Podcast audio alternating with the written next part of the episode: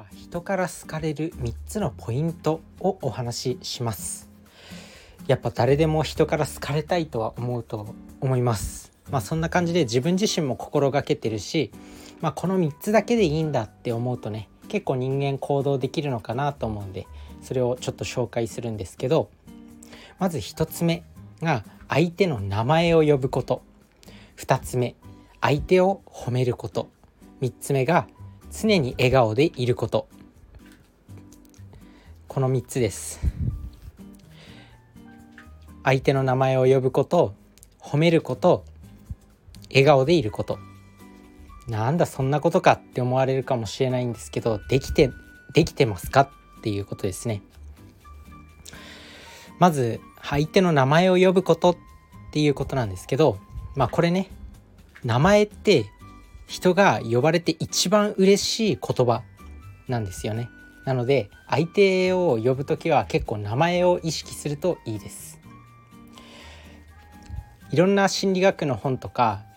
なんだろうこう対人関係の本コミュニケーションの本とか自分も読んだり自分自身実践してきたりしたんですけど、まあ、やっぱ名前を呼んだ方が相手がちょっと好感持ってくれるなっていう印象はあります。あとはいろんな本にも数々の本にも書かれてたし、まあ、最近ちょっと「夢を叶える像」っていうね有名な本があるんですけどそのね何回も読んだこの本なんですけど今ちょっとね読み返してるんですよ。まあ、その中で、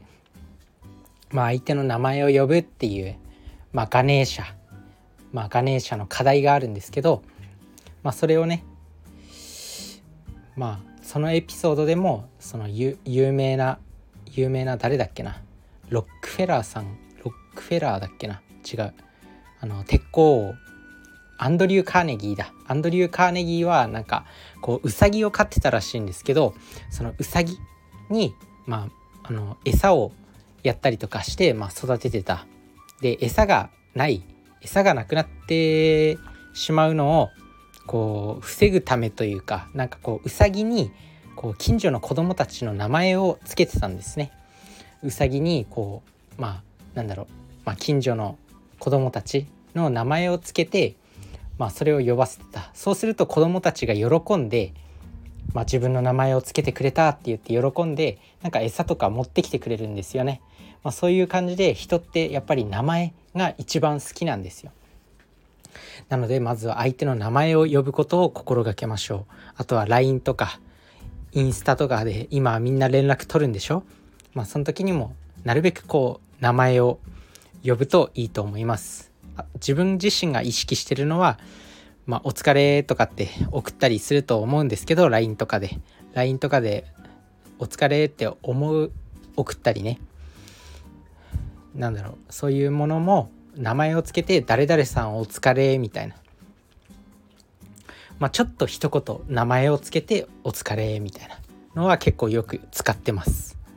まあ、そんな感じで1つ目が人の名前を呼ぶ。で2つ目相手を褒める。まあこんなの言われなくても分かってるよって思うと思います。でも褒めるにもただなんかお世辞みたいに可愛いねとかかっこいいねとか仕事できてすごいねとかそういう単純な褒め方じゃなくてなんかちょっとこうももっと一歩踏み込んだ褒め方。例えばなんだろう相手がこうなんだろう結構いるじゃないですか。自分自身の俺ってこんなに不幸なんだよねみたいなこと言ってくる人とかまあいると思うんですけどそういうものも、まあ、受け止めてそういう弱みをさらけ出せるのって強いねみたいな。あとは何だろうな。もうとにかく何でも褒める。もう相手を相手を見たらもう歯並び綺麗だねとか。なんか笑った顔の目尻のところにシワができる笑顔すごい素敵だねとか。なんだろう。もう本当に細かいところまで褒める。手綺麗だねとか。指長いねとか。そんなんでも全然人って褒められると嬉しいんですよ。毎日遅刻しないですごいねとか。まあそんなんでもいいと思います。とにかく何でも褒めれば、まあ、人間別にまあねさすがにこうねあまりにもお世辞みたいなことじゃなければ人間って大抵のことはもう褒められれば嬉しい生き物なんで何でも褒めていいと思います。よほどなんか度が過ぎる変な褒め方じゃない限り。なんだろう。褒めるっつってもあまりにもなんかすごい声出せるんだすごいねとかって褒めるのはちょっとあまりにも外れてますよね。だからなんだろうな普通に褒める褒めればとにかく人って嬉しくなるんでとにかく褒めればいいと思います。そんな感じで2つ目は褒める。で3つ目は常に笑顔でいる。これねなかなか意識できない人多いんじゃないでしょうか自分は本当になんか全然才能はないけど全然才能自分にないんですけどなんか身長も低いし顔もそんなにかっこよくもないし別段となんか得意なこととか才能とかスキルとかもないと思ってるんですけど、まあ、これからね、まあ、まだまだこれからつけていくっていう、まあ、だんだん成長してるっていう段階ですね。もう成長しまくってるっていう段階なんですけど、まあ、自分にはあんまりまだこう力がないなと、まあ、そんな中でも笑顔だけは誰にも負けない才能があるなっていうふうに思ってるんですよ。まあ、小さい頃から確かに笑顔だけは褒められてきた思い出があるんですよね。なので、まあ、笑顔を常に心がけてるんですけどやっぱ自分もいろんな社会に出てまあいろんな職場で働いてきて。でやっぱりね普通に笑顔の人には近づきやすいし笑顔じゃない人には近づきにくい。なんかブスッとしてるような人とかなんかイライラしてるような人にはやっぱ喋りかけたくないよ。上司とかでなんかこうね威厳を出そうとしてるのか怖そう怖さを出そうとしてるのか何なのかは分かんないけどなんかこうねイライラしてる上司とか今までの職場にいたんですけど意味わかんなくないですか？本当に。なんかほうれん草をしろとか言う割にはそういうなんかこう話しかけづらいオーラを出してて忙しくしてるとかなんかこうブスッとしてるみたいな雰囲気を出しててでほうれん草しろって怒ってくるんだよ。だったらなんかせめて話しかけやすいような雰囲気出せよって思うんだけどまあそんな感じで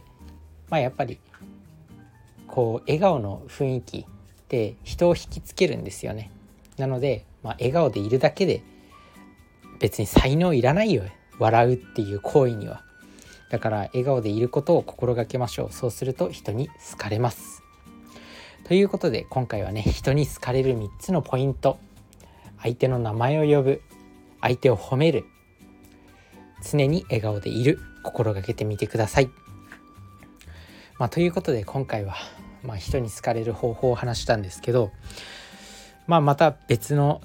別のお話になるんですけど最近ねなんか Facebook じゃなくてメタ社メタか。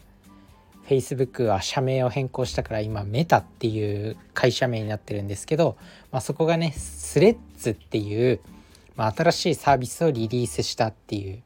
まあ、情報を聞いて早速自分もインストールしてやってみたいなと思ったんですけど、まあ、このスレッズどういうアプリなのかっていうとまあなんだろうインスタグラムよりのツイッターみたいな。インスタグラムとちょっと連動したツイッターみたいな。そんな感じ。だからツイッターの競合になるのかっていうふうに言われてるようなサービスになります。で最近はツイッターもイーロン・マスクがこういろいろね、まあ、ツイッターを買収していろいろなんかツイッターブルーとかなんか月額課金の制度が加わったりとかまあいろいろなんか変わってはいるんですけどまあそんな中で、まあ、メタ社あのマーク・ザッカーバーグ率いるメタ社がねスレッズっていう、まあ、ツイッターに対抗するようなアプリをリリースしてきたまあそんな感じで自分もまだインストールとかしてないんですけどちょっと使ってみたいなと思いました。まあ、新しいものにはどんどん手をつけていきたいなとは思うんですけどでもねなんかやっぱりねもう時代が進化しすぎてもう新しいアプリとか SNS とか現れすぎて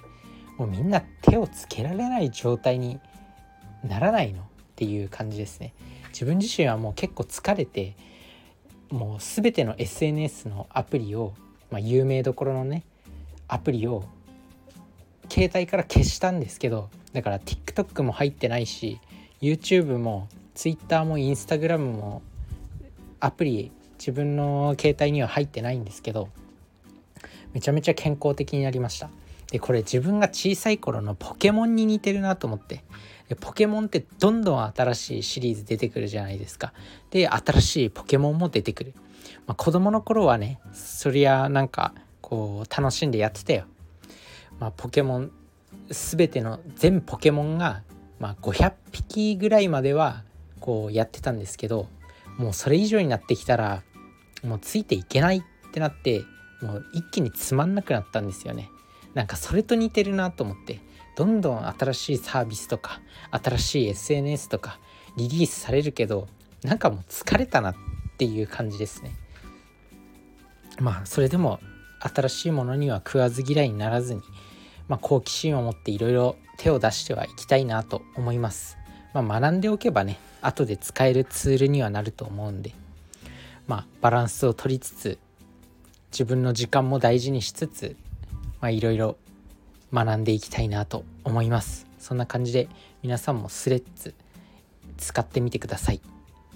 それじゃあねバイバーイ。